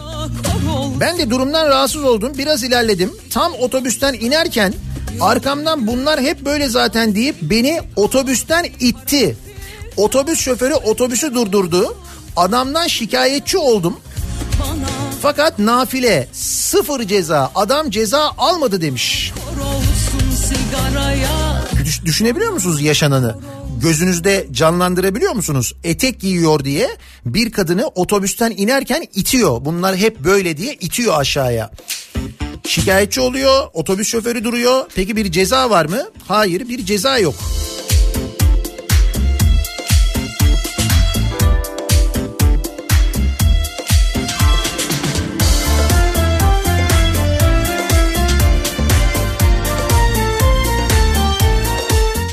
Kadın olmak, patronumun aynı zamanda en yakın arkadaşım olan kadının adım adım eşi tarafından ölüme gidişini izlemek ve hiçbir şey yapamamak. Eşiyle ortak şirketi olan arkadaşım paranoyak eşi yüzünden şiddet gördü. Elleri kolları bağlanarak darp raporu vardı, uzaklaştırma kararı vardı ama hala şirkete rahatça geliyor.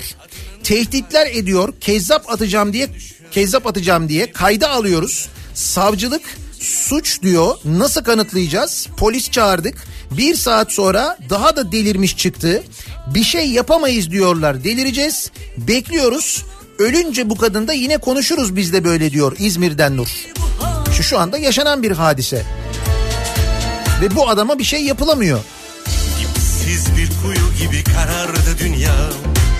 Sensiz hayat nedir ki boş bir virane.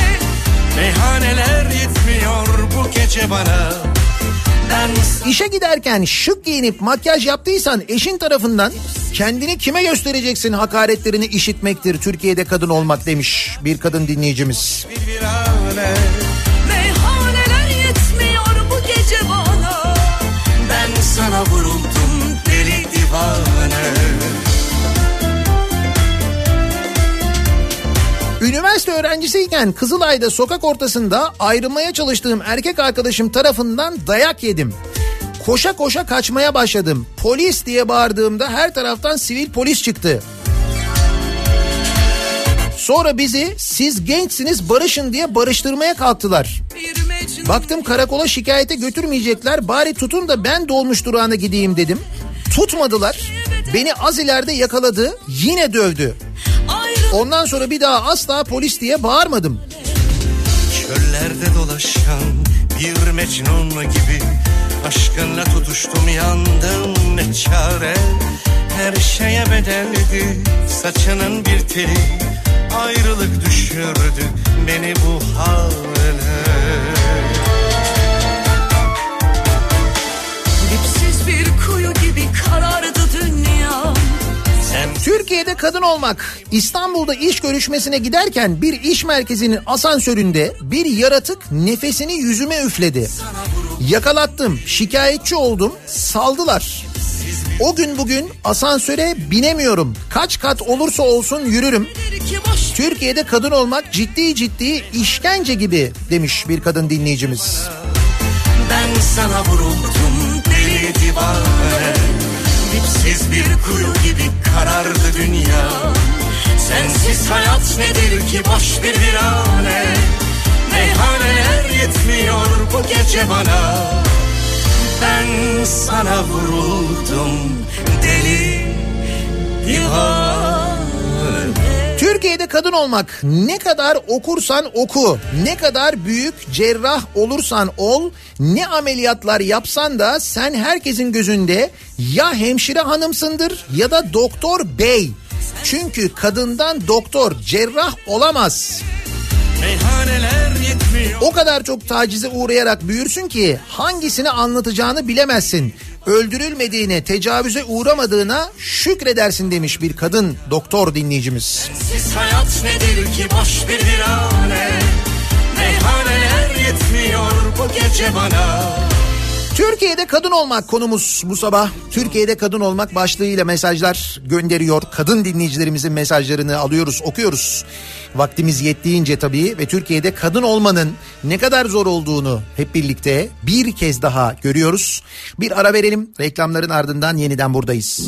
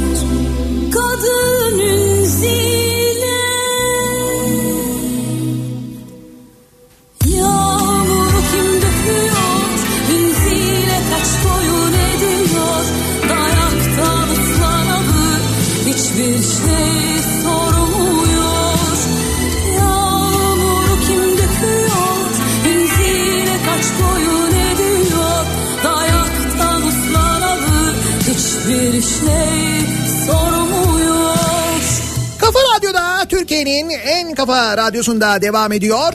Daikin'in sunduğu Nihat'la Muhabbet. Ben Nihat Hırdağ'la 26 Ağustos Pazartesi gününün sabahındayız. Haftanın başındayız. Geride bıraktığımız haftanın sonuna doğru Emine Bulut cinayetini öğrendik, gördük, izledik hep beraber.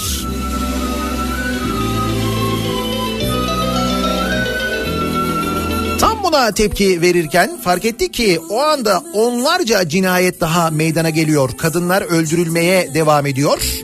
Yetkililerse temenni ediyorlar.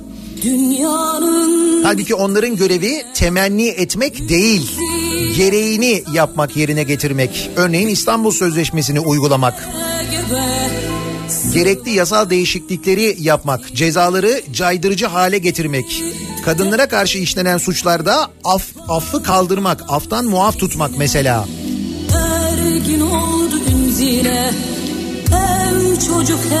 Ve saldırıya uğramasa bile, başına bir şey gelmese bile Türkiye'de kadın olmanın ne kadar zor olduğunu bugün bir kez daha öğrendik, duyduk. Türkiye'de kadın olmak başlığıyla dinleyicilerimiz yazdılar, gönderdiler. Göndermeye devam ediyorlar. Sosyal medyada, Twitter'da Türkiye'de kadın olmak başlığıyla bu konu konuşulmaya devam ediyor. İnsan okudukça, kadınların yaşadıklarını okudukça, başlarına gelenleri okudukça insanlığından utanıyor. 2019 yılı Türkiye'sinde biz bunları konuşmaya devam ediyoruz. Batıya doğru giden bir geminin içinde geriye doğru koşmaya devam ediyoruz. Birazdan Kripto Odası başlayacak. Güçlü Mete Türkiye'nin ve dünyanın gündemini sizlere aktaracak. Bu akşam 18 haberlerinden sonra ben yeniden bu mikrofondayım. Sizlere eşlik etmek üzere Sivrisinek'le birlikte. Yeniden görüşünceye dek hoşça kalın.